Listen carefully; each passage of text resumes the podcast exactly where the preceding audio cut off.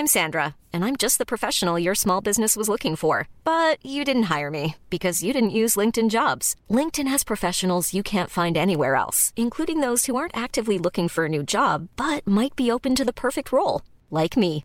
In a given month, over 70% of LinkedIn users don't visit other leading job sites. So if you're not looking on LinkedIn, you'll miss out on great candidates, like Sandra. Start hiring professionals like a professional. Post your free job on linkedin.com/people today.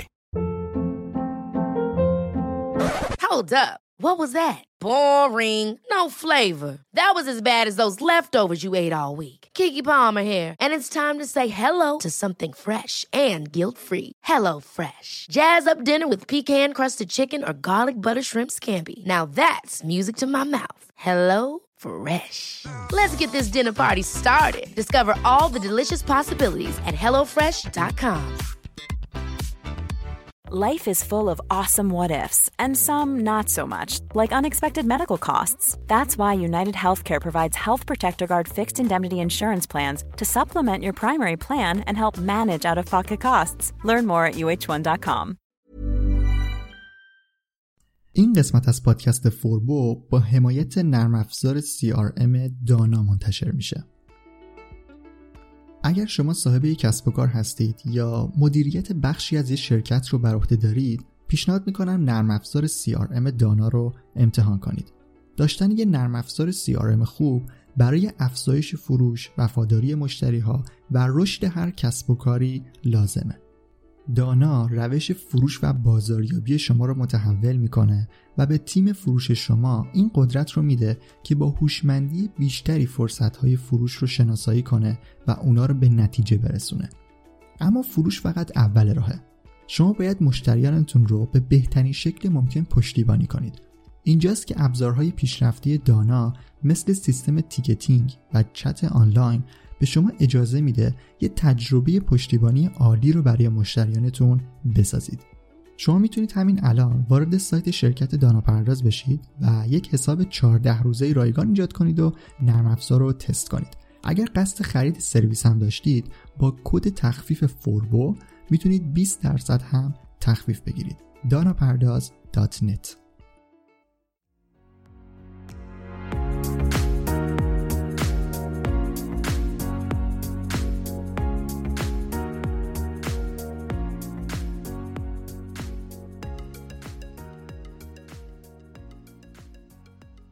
سلام، من رضا توکلی ام و خوشحالم که دارم یه قسمت دیگه از پادکست فوربو رو ضبط میکنم. قسمت 68 که مربوط به تکنیکال SEO میشه. این بخش قبل از سئو داخلی و سئو خارجی قرار داره و در واقع ما باید اول از لحاظ فنی یه سایت استانداردی رو داشته باشیم تا بعد بتونیم بریم سراغ بخش‌های دیگه کارمون توی سئو. سئو تکنیکال رو در 7 بخش توی این قسمت بررسی میکنیم و به یه سری موارد اشاره میکنم که باید حواستون توی مسیر بهینه‌سازی سایت بهشون باشه. قبل از اینکه شروع بکنیم این رو هم بگم که سایت فوربو آپدیت شده و الان یه طراحی جدیدی داره، فکر کنم قشنگتر شده و خیلی زود سری جدید مقالات آموزشیش هم منتشر میشه. اگر سر زدید به سایت خوشحال میشم که نظرتون رو در مورد طراحیش بدونم. furbodm.com آدرس سایت فوربو هست.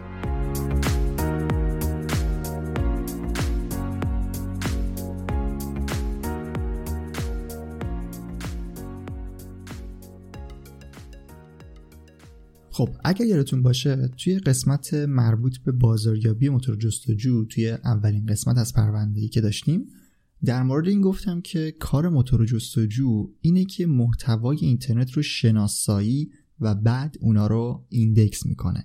ما توی سئو تکنیکال باید این دوتا پارامتر رو بهشون بپردازیم و کاری بکنیم که وقتی موتور جستجویی مثل گوگل به سایت ما میرسه اون رو بتونه شناسایی کنه و حالا به اصطلاح اون رو اصلا به رسمیت بشناسه و بتونه تشخیص بده که این یک سایت جدیده با یک عنوان جدید، یک ساختار جدید و بتونه این رو ثبت بکنه در واقع در سیستم و دیتابیس خودش. این میشه بخش شناسایی که ما توی بحث کدنویسی باید موارد به اون رو رعایت بکنیم. اولین بخشی که توی سئو تکنیکال میخوایم بریم سراغش مربوط به همین کدنویسی استاندارد میشه که خود این کدنویسی هم مربوط به دو تا بخش کلی میشه، یکی مربوط به CMS ماه و یکی مربوط به قالب یا تمی که داریم ازش استفاده میکنیم. اگر یادتون باشه توی قسمت‌های قدیمی فوربو، قسمت‌هایی که در فصل دوم اونا رو داشتیم، یعنی از قسمت 8 به بعد، درباره CMS یا سیستم مدیریت محتوا توضیح دادم و در واقع مسیری که ما شروع کردیم در راه اندازی کسب و کار گفتم که ما میتونیم بیایم از CMS آماده و در واقع سیستم هایی که از پیش طراحی شدن استفاده بکنیم، سرویس هایی مثل وردپرس که به ما اجازه میدن خیلی سریع و راحت بدون اینکه اطلاعات خاصی درباره برنامه نویسی و کد نویسی داشته باشیم یک سایت رو به ما اجازه میدن که داشته باشیم و خیلی سریع اون رو به اصطلاح بالا بیاریم. اگر قسمت های مربوط به راه اندازی کسب و کار اینترنتی بر پایه سایت اینترنتی که در فصل دوم بهش پرداختیم اطلاعی ندارید و اون قسمت ها رو گوش نکردید، پیشنهاد میکنم که برگردید و یک بار این مباحث رو مرور بکنید. توی این قسمت ها گفتم که چطور میتونیم از وردپرس استفاده بکنیم و از سایتمون رو بالا بیاریم. حالا چرا دارم اشاره میکنم به وردپرس؟ به این خاطر که یکی از بحث‌های اصلی کدنویسی استاندارد در بخش SEO تکنیکال مربوط به CMS ما میشه و اون سیستم مدیریت محتوا باید بستر خوبی رو برای بخش‌های دیگه‌ای که قرار روی سایت کار بکنن فراهم بکنه. مثلا یکی از اونها اینه که از زبان برنامه‌نویسی استانداردی استفاده کرده باشه یا توی اون صفحات ساختارهای مشخصی داشته باشن، بخش‌های متنوعی برای قرار گرفتن کدها و دستورهایی که به صورت HTML و CSS اونها رو قرار وارد سایت بکنیم. باید این در واقع آپشن رو در اختیار ما قرار بده که این موارد رو بتونیم روی اون پیاده بکنیم و وردپرس این امکانات رو خیلی ساده و راحت در اختیار ما قرار میده. پس ما اگر یک سایت وردپرسی داریم و داریم روی اون کار میکنیم، از لحاظ کدنویسی استاندارد در بخش CMS میتونه خیالمون راحت باشه و لازم نیست کار خاصی رو در این بخش انجام بدیم. Even on a budget, quality is non-negotiable. That's why Quince is the place to score high-end essentials at 50 to 80% less than similar brands. Get your hands on buttery soft cashmere sweaters from just $60, Italian leather jackets, and so much more. And the best part about Quince, they exclusively partner with factories committed to safe, ethical, and responsible manufacturing. Elevate your style without the elevated price tag with Quince. Go to quince.com/upgrade for free shipping and 365-day returns. Ever catch yourself eating the same flavorless dinner 3 days in a row? Dreaming of something better? Well, Hello Fresh is your guilt-free dream come true, baby. It's me, Keke Palmer. Let's wake up those taste buds with hot, juicy pecan-crusted chicken or garlic butter shrimp scampi. Hello Fresh. Stop dreaming of all the delicious possibilities and dig in at HelloFresh.com. Let's get this dinner party started.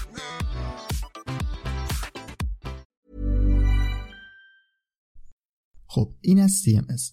اما گفتم که در بخش کدنویسی استاندارد که بخش اول سئو تکنیکال هست که داریم میریم سراغش، بحث قالب رو هم داریم. قالب یا تمی که داریم ازش روی وردپرس استفاده میکنیم، وردپرس یا هر CMS دیگه‌ای که داریم.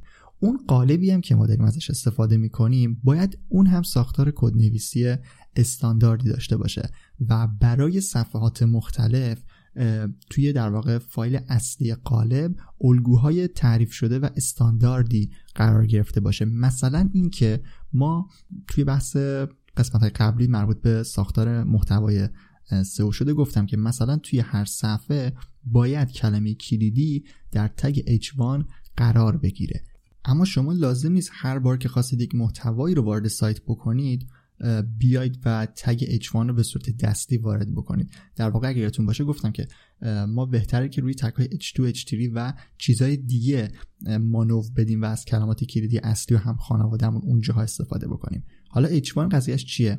در واقع توی وردپرس تم‌های دیفالت و اصلی خود وردپرس و همینطور قالب‌هایی که باید استاندارد طراحی شده باشن برای وردپرس، باید این در واقع بخش توی اونا قرار داشته باشه که تایتل صفحه به صورت اتوماتیک در تگ H1 قرار بگیره و شما همین که تایتل رو وارد کردید با کلمه کلیدی، باید کلمه کلیدی در این تگ در واقع قرار بگیره و زمانی که با ابزارهایی مثل inspect element در گوگل کروم و سایر مرورگرها زمانی که داشتید کدها رو بررسی می‌کردید یا زمانی که کنترل یو که گفتم میتونید همه کدها رو ببینید، توی اون کدها باید تگ عنوان، تایتل در H1 قرار گرفته باشه.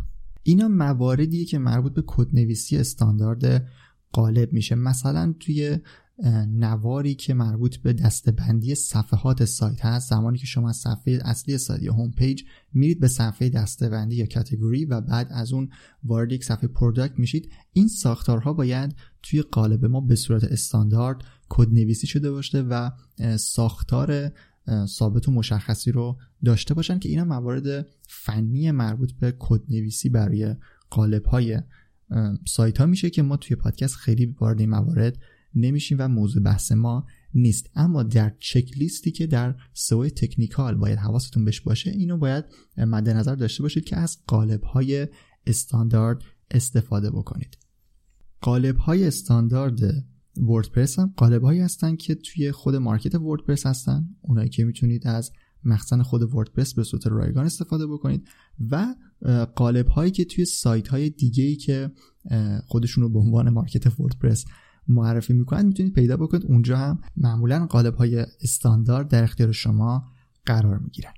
خب بخش اول سئو تکنیکال گفتم کدنویسی استاندارد در بخش CMS و قالب میشه. حالا برای اینکه بتونیم این دوتا رو در واقع یک بهینه سازی برای اون انجام بدیم و یک کاری بکنیم که ساختار سایتمون از لحاظ فنی یک مقدار بهتر باشه، میتونیم بیایم کدهای سایتمون رو فشرده بکنیم. توی وردپرس پلاگین های مختلفی داریم که با استفاده از اونا میتونیم بیایم یک سری کدهای مربوط به CSS، HTML، جاوا و کدهای مختلف سایتمون رو دسته‌بندی بکنیم و اونا رو فشرده تر بکنید. ببینید هر پلاگینی که ما روی سایتمون نصب میکنیم، هر دیتای جدیدی که به اون CMS وردپرس اضافه میکنیم، داره یک سری کدهای جدیدی به سایت ما اضافه میشه. شما اگر وارد پنل سی پنل یا دایرکت ادمین خودتون بشید، متوجه میشید که داره پوشه های جدیدی در بخش های مختلف سایت شما اضافه میشه که اینا همشون شامل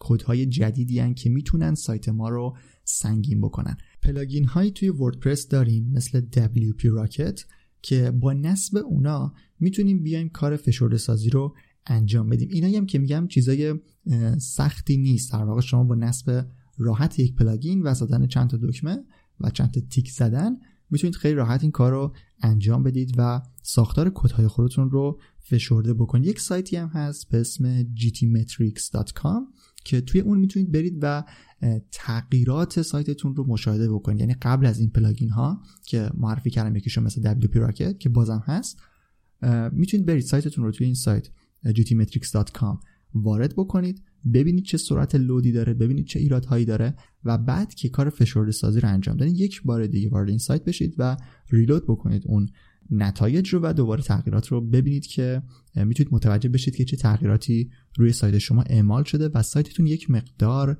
راحت‌تر و سریع‌تر لود شده. خب این از اولین بخش سئو تکنیکال. دومین بخشی که توی سئو تکنیکال باید حواسمون بهش باشه و یک سری کارهایی رو روی سایتمون انجام بدیم مربوط به سرعت لود صفحات میشه که همین چند ثانیه پیش یک اشاره بهش کردم و حالا بریم دقیق‌تر سرعت لود سایت رو بررسی کنیم.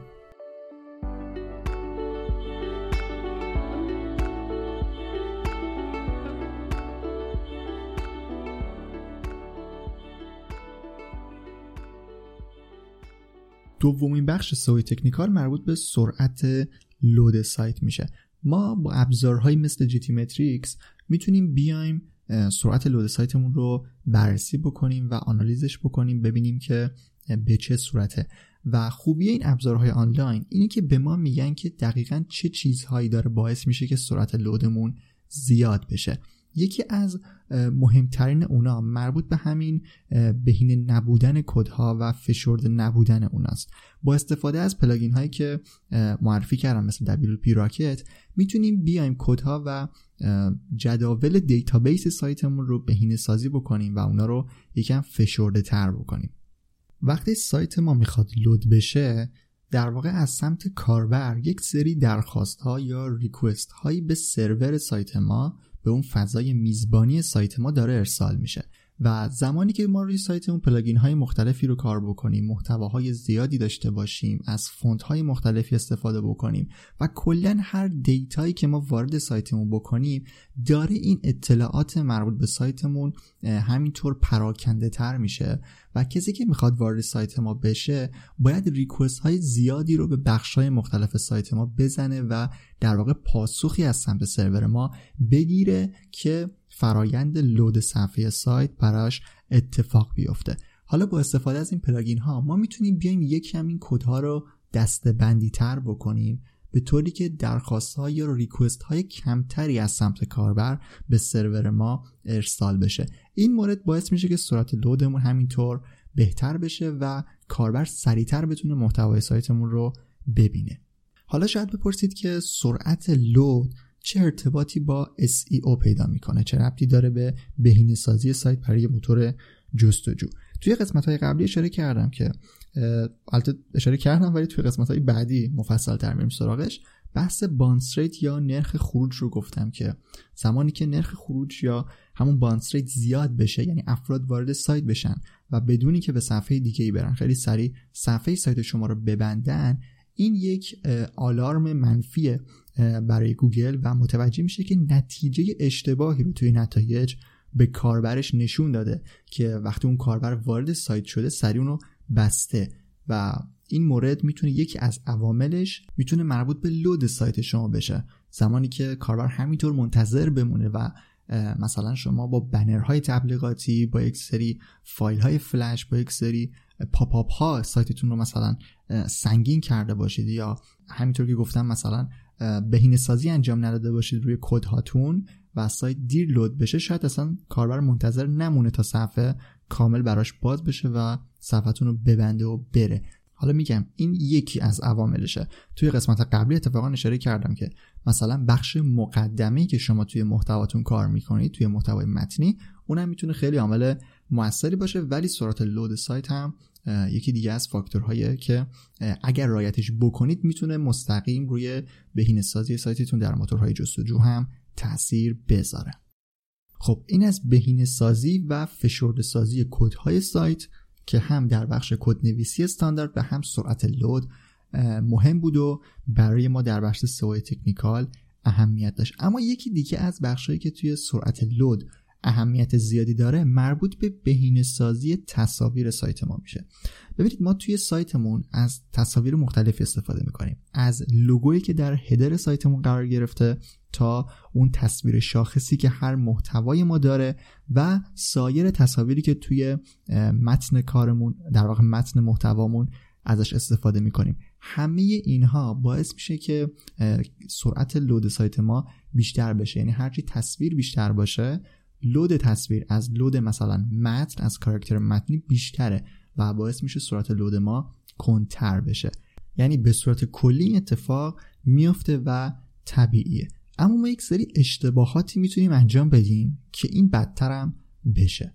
چی کار میتونیم بکنیم؟ مثلا اینکه بیایم از تصاویر استفاده بکنیم که خیلی کیفیت بالایی دارن. مثلا شما زمانی که بیایید از تصاویر استفاده بکنید که مثلا 2 مگابایت حجم داشته باشن، خب این خیلی سرعت لود سایت شما رو بالا میبره، چون علاوه بر محتوای اصلی صفحتون باید کاربر صبر بکنه تا این 2 مگابایت هم لود بشه، تازه با فرض بر این که یه دونه فقط داشته باشید، شاید چند تا تصویر با کیفیت به این صورت داشته باشید. شما باید تصاویرتون رو بهینه بکنید.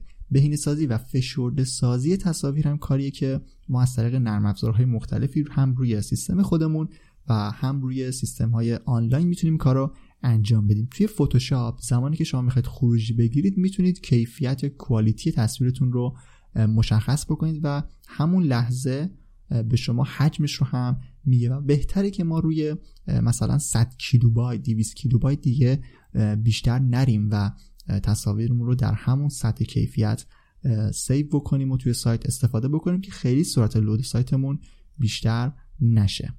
خب این یک بخش از بهینه‌سازی تصاویر برای سرعت لوده. یه بخش دیگهش مربوط به اندازه و سایز تصاویر شما میشه. سایز اینجا منظورم حجم اون نیست که چقدر حجم داره. شما باید بخش‌های مختلف سایتتون رو بشناسید و بدونید توی هر المان باید از چه تصویری با چه سایزی استفاده بکنید.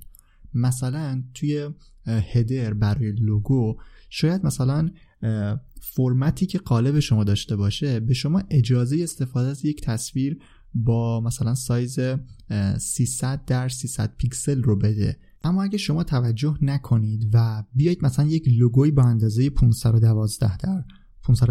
پیکسل اونجا آپلود بکنید، با اینکه توی نمایش سایت شاید به مشکل بر نخورید که شاید هم بخورید، بعضی از قالب‌ها شاید هر تصویر توشون لود بکنید هم رو نمایش بدن، ولی خب ممکنه که ساختار شما رو به اصطلاح در واقع تصویر شما رو بیاد کوچیک بکنه و در قالب همون 300x300 پیکسل نشون بده، اما در واقع اون URLی که اونجا هست، اون لینکی که تصویر شما قراره ازش لود بشه، سایزش همون 512x512 پیکسله. این یعنی چی؟ یعنی این که کاربری که وارد سایت شما میشه عملاً داره اون تصویر بزرگه رو لود میکنه، یعنی اینترنت اون داره اون تصویر 512x512 پیکسل لود میکنه، در حالی که قالب شما یک ساختار کوچکتری رو مثلا نمایش میده و در واقع داره چیزی رو لود میکنه کاربر که اصلا نمیتونه ازش استفاده بکنه، چون حالا اون تصویر با اون سایز نمیتونه ببینه. حالا هدر به این صورته، مثلا فوتر رو هم داریم به همین شکل، شاید ساختارهای مشخصی داشته باشن. توی تصاویر شما، تصاویری که توی خود محتواتون ازشون استفاده میکنید، اونجا هم باید حواستون به این مورد باشه. شاید مثلا تصویری که بیشتر از 1000 پیکسل باشه اونجا نمایش شده نشه و شما اگر بیاید تصویر بزرگتر اونجا آپلود بکنید، هم شاید ساختار سایتتون به هم بریزه، مطلب مثلا از دسته‌بندی متن‌ها بزنه بیرون، و همین که برای کاربر این مورد ضرر داره و در واقع داره چیزی رو لود میکنه که استاندارد نیست و زمان لودش همینطور بیشتر میشه و این آسیب میزنه به تجربه‌ای که از سایت شما میگیره و شاید همونطور که گفتم صفحه رو ببنده و بره و شما خیلی ضرر بکنید.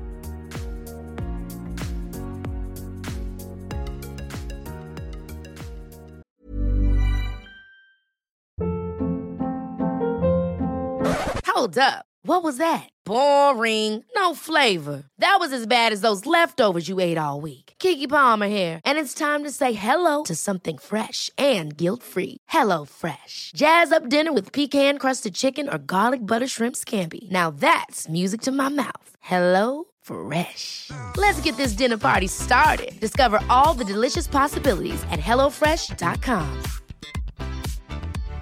Imagine the softest sheets you've ever felt. Now imagine them getting even softer over time. That's what you'll feel with Bowl and Branch's organic cotton sheets. In a recent customer survey, 96% replied that Bowl and Branch sheets get softer with every wash. Start getting your best night's sleep in these sheets that get softer and softer for years to come. Try their sheets with a 30-night guarantee. Plus, get 15% off your first order at bowlandbranch.com. Code BUTTERY. Exclusions apply. See site for details.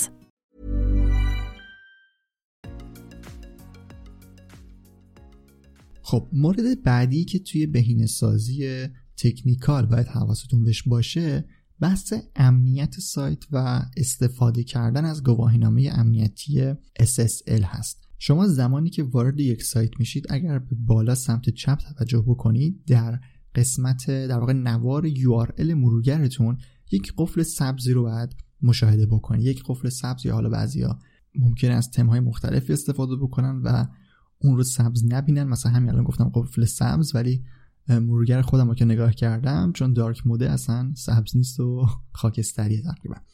به هر حال شما باید یه قفل رو به صورت بسته اونجا مشاهده بکنید. اگر این اتفاق نیفته و در واقع گواهینامه SSL اون سایت نداشته باشه و با HTTP باز بشه نه HTTPS، یک قفل شکسته اونجا میاد یا روش یک ضربدری میزنه یا عبارت سکیور نوشته نمیشه. گواهینامه SSL یکی از چیزاییه که گوگل روش حساسه و توی نتایج مشابه، مثلا اگه یک سایت المان‌های مربوط به SEO اون با المان‌های یک سایت دیگه برابری بکنه، محتواشون یکی باشه، همه فاکتورهای مربوط به اعتباری که دامنشون داره یکی باشه، اون سایتی رو میاد بالاتر نشون میده که از گواهینامه SSL استفاده میکنه. به همین خاطر تاثیر مستقیمی که SSL روی رتبه‌بندی نتایج داشته، میگم در شرایط برابر، این یک فاکتور کلی نیست که بگیم اگر سایتی SSL داشته باشه رتبه خوب میگیره، اگر نداشته باشه نمیگیره. در یک شرایط برابر گوگل ترجیحش اینه که سایتی رو نشون بده که از این گواهینامه امنیتی روی سایتش استفاده میکنه. حالا ما چطور میتونیم بیایم از SSL استفاده بکنیم؟ توی یک سری هاست های اشتراکی، اون فضای میزبانی اشتراکی که توی باز میگم قسمت های قبلی فوربو بهشون اشاره کرده بودم، اونجا یک سری سرویس دهنده ها SSL رو به صورت رایگان برای شما فعال میکنن، چون در واقع اونجا شما مشترک هستید یک IP رو، یعنی یک IP بین کاربرهای مختلفی پخش شده و در اختیارشون قرار گرفته شده، اونا میان برای اون IP یک SSL خریداری میکنن و روی سرورشون نصب میکنن و به تمامی کسایی که وصلن به اون سرور و در واقع هاست اشتراکی دارن میگیرن، اون SSL رو به اونا هم میدن و در واقع شما میتونید بدون هزینه روی هاست‌های اشتراکی برخی از سرویس دهنده‌های هاستینگ SSL رو به صورت رایگان داشته باشید و ازش استفاده بکنید. اما روی سرورهای مجازی و سرورهای اختصاصی شما باید خودتون به صورت جداگونه گواهینامه SSL رو خریداری بکنید و یک سری کدهایی هست که باید اون رو توی سایتتون قرار بدید. حتما باید به ایمیلی که متصل به دامنه سایت هست، در واقع یک ایمیلی که متصل به دامنه سایت هست رو به اون شرکت اعلام بکنید. باید با اون یک مکاتبه انجام بدید، یک تاییدیه بگیره از سایت شما که مشخص بشه شما مالک اون سایت هستید، از طرف اون سایت هستید و به شما کدها و فایل هایی رو میدن که باید توی پنل مدیریت سرور خودتون، یعنی سی پنل یا دایرکت ادمین، اونا رو در بخش مربوط به SSL وارد بکنید تا SSL روی دامنه شما ثبت بشه. SSL هم چیزی نیست که یک بار اون رو بگیرید و دیگه همیشه SSL داشته باشید. SSL رو باید به صورت سالانه تمدید بکنید و روی سایتتون نصبش بکنید تا از لحاظ امنیتی سایتتون یک سایت امن به حساب بیاد. این هم از SSL.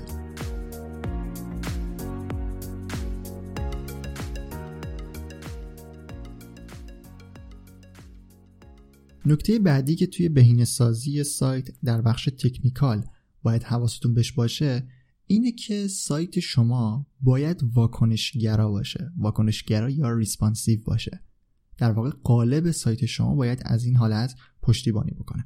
ریسپانسیو بودن مربوط به تغییر المان‌های سایت در سایزهای مختلف صفحه نمایش میشه. مثلا کسی که با لپتاپ خودش داره نسخه دسکتاپ شما رو مشاهده میکنه، باید یک صفحه‌ای ببینه، باید یک نوع المان‌هایی رو ببینه و کسی که با موبایل داره وارد سایت شما میشه باید یک نوع دیگه‌ای از المان و ساختاربندی سایت رو مشاهده بکنه. در واقع باید اینطوری باشه که از نظر گوگل موبایل فرندلی باشه، یعنی یه طوری باشه که توی موبایل همه المان‌ها خیلی راحت‌تر و جمع و جورتر در اختیار کاربر قرار بگیرن. این فقط مربوط به دسکتاپ و موبایل نمیشه و روی تبلت‌ها هم باید در واقع طوری طراحی رو انجام بدید که نمایش‌های متفاوتی رو داشته باشه. الان در حال حاضر اکثر قالب‌هایی که توی مارکت‌های وردپرس دارن فروش میرن و گفتم که اونا مثلا قالب‌هایی هستن که از لحاظ کدنویسی استانداردن، همشون تقریبا همشون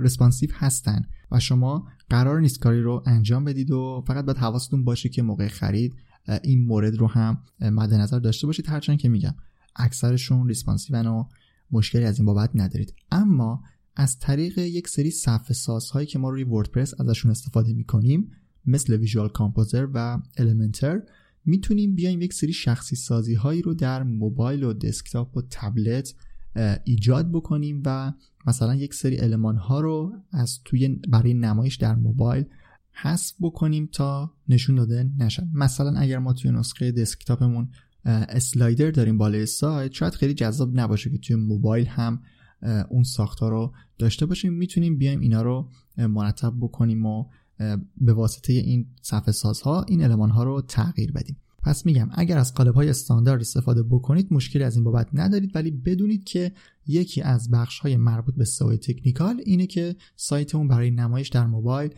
بهینه شده باشه. باز هم میگم در یک شرایط برابر، در شرایطی که اعتبار سایت، محتوای سایت یکی باشه، در واقع دو تا سایت فاکتورهاشون یکی باشه، گوگل باز اولویتش سایتیه که نسخه موبایل داره و در واقع قالب اون به صورت ریسپانسیو طراحی شده، میاد اون رو اول نشون میده، نه اونی که قالبش برای موبایل بهینه نشده و ساختار دسکتاپ رو روی موبایل نشون میده. خب یه مرور بکنیم که کجاییم. توی بحث سئو تکنیکال اول کدنویسی استاندارد رو بهش اشاره کردم، بعد سرعت لود، بعد SSL و الان هم ریسپانسیو. حالا بریم سراغ بخش بعدی، بخش پنجم، یعنی ایندکس شدن در موتورهای جستجو.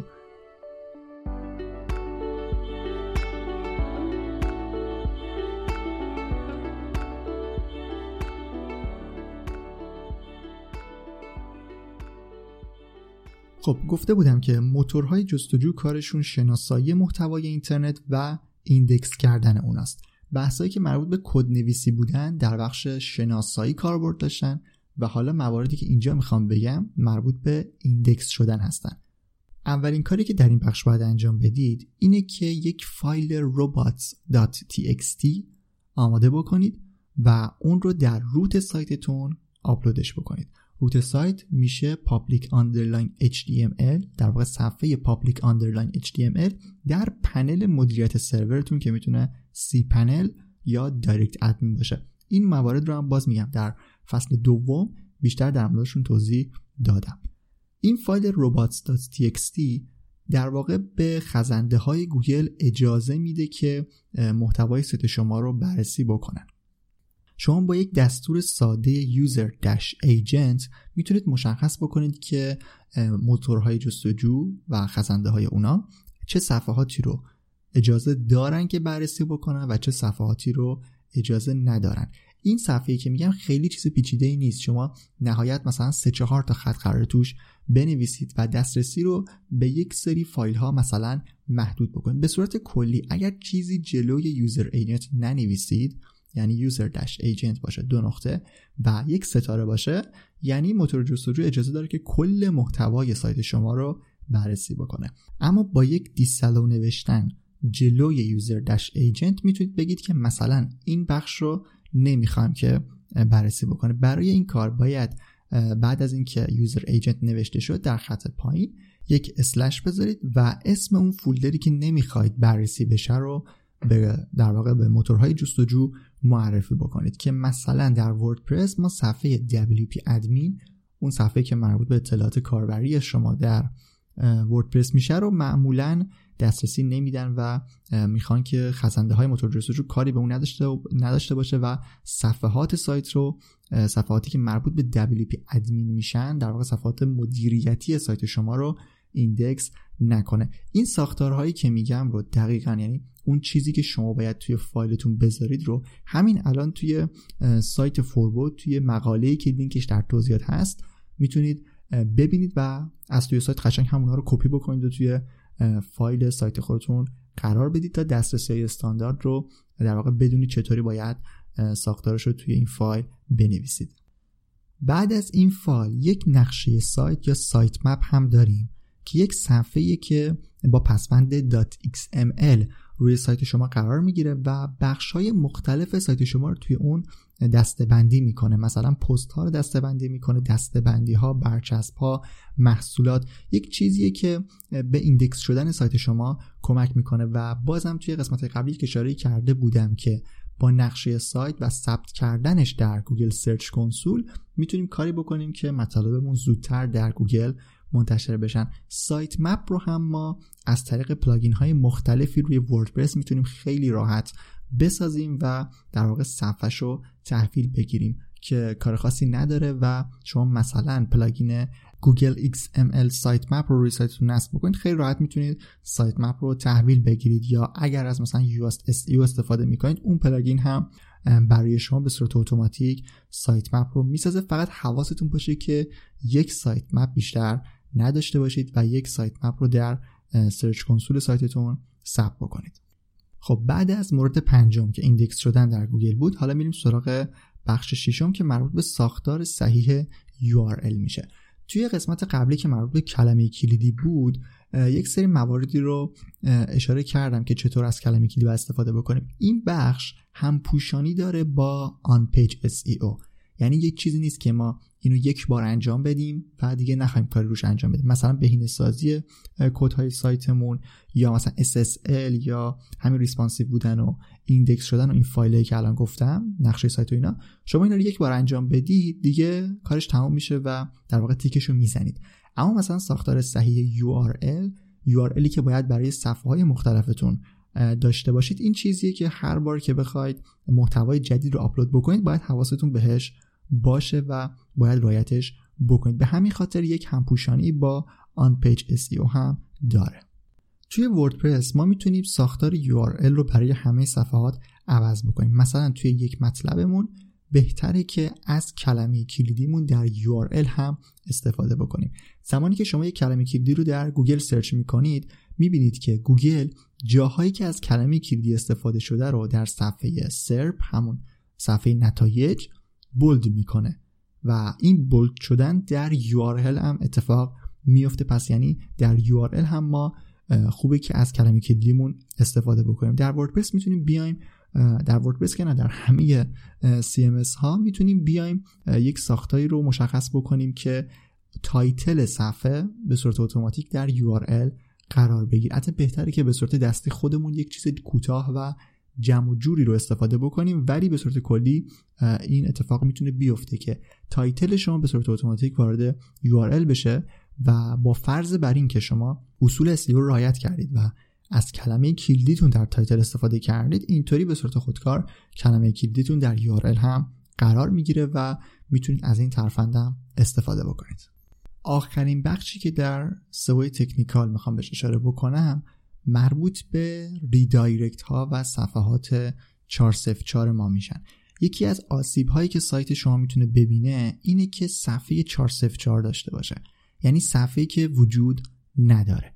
شما اگر یک مطلبی رو وارد سایتتون میکنید و روی یک صفحات مختلفی کار میکنید و بعد اون صفحه ها رو پاک بکنید، این صفحات از موتور جستجو پاک نمیشن و کسی که یعنی در واقع چون وقتی ایندکس شدن کسی سرچ بکنه اون مطلب قدیمیتون رو هنوز میتونه به اون صفحه دسترسی پیدا کنه و زمانی که حجم صفحات 404 شما زیاد بشه توی سرچ کنسول اصلا گوگل به شما اخطار میده که یک خطایی داره اتفاق میفته، یک کار اشتباهی داره صورت میگیره که صفحات 404 شما زیاد شدن و باید بررسی بکنید ببینید مشکل از چیه. نکته که وجود داره اینه که شما زمانی که یک چیزی رو روی سایتتون پاک میکنید، چه میتونه محتوا باشه که یک URL مشخص داره، چه عکس ها و تصاویر در واقع مدیای شما که اونا هم یک URLی دارن، هر موقع اینا رو خواستید پاک بکنید باید یک ریدایرکت ایجاد بکنید.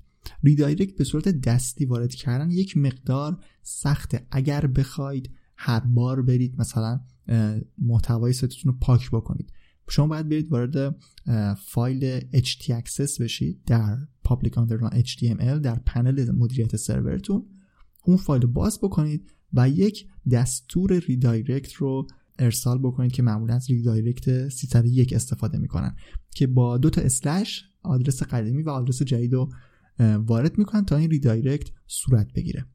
اینطوری کسی که وارد URL قدیمی شما میشه، مثلا میگید این فایل قدیمی، این فایلی که الان حذف شده، این صفحه که وجود نداره، زمانی که کسی وارد این URL شد اتوماتیک بره به یه URL جدیدی که حالا میتونه صفحه اصلی شما باشه یا میتونه محتوای جدیدی باشه که شما باش جایگزین کردید و چیزهای دیگه. این دستور رو میتونید به صورت دستی وارد بکنید، اما با یک سری پلاگین هایی میشه ریدایرکت رو یه مقدار هوشمندتر کرد که بهترینشون به نظر من همون Yoast SEO پرمیومه. توی نسخه ویژه این پلاگین میتونید بعد از پاک کردن هر صفحه به صورت دستی همون لحظه خودتون یک URL جدید واسهش تنظیم بکنید و پلاگین های دیگه هم داریم که اتوماتیک 404 ها رو ریدایرکت میکنن به هوم پیج شما که اونم خوبه و میتونید ازشون استفاده کنید.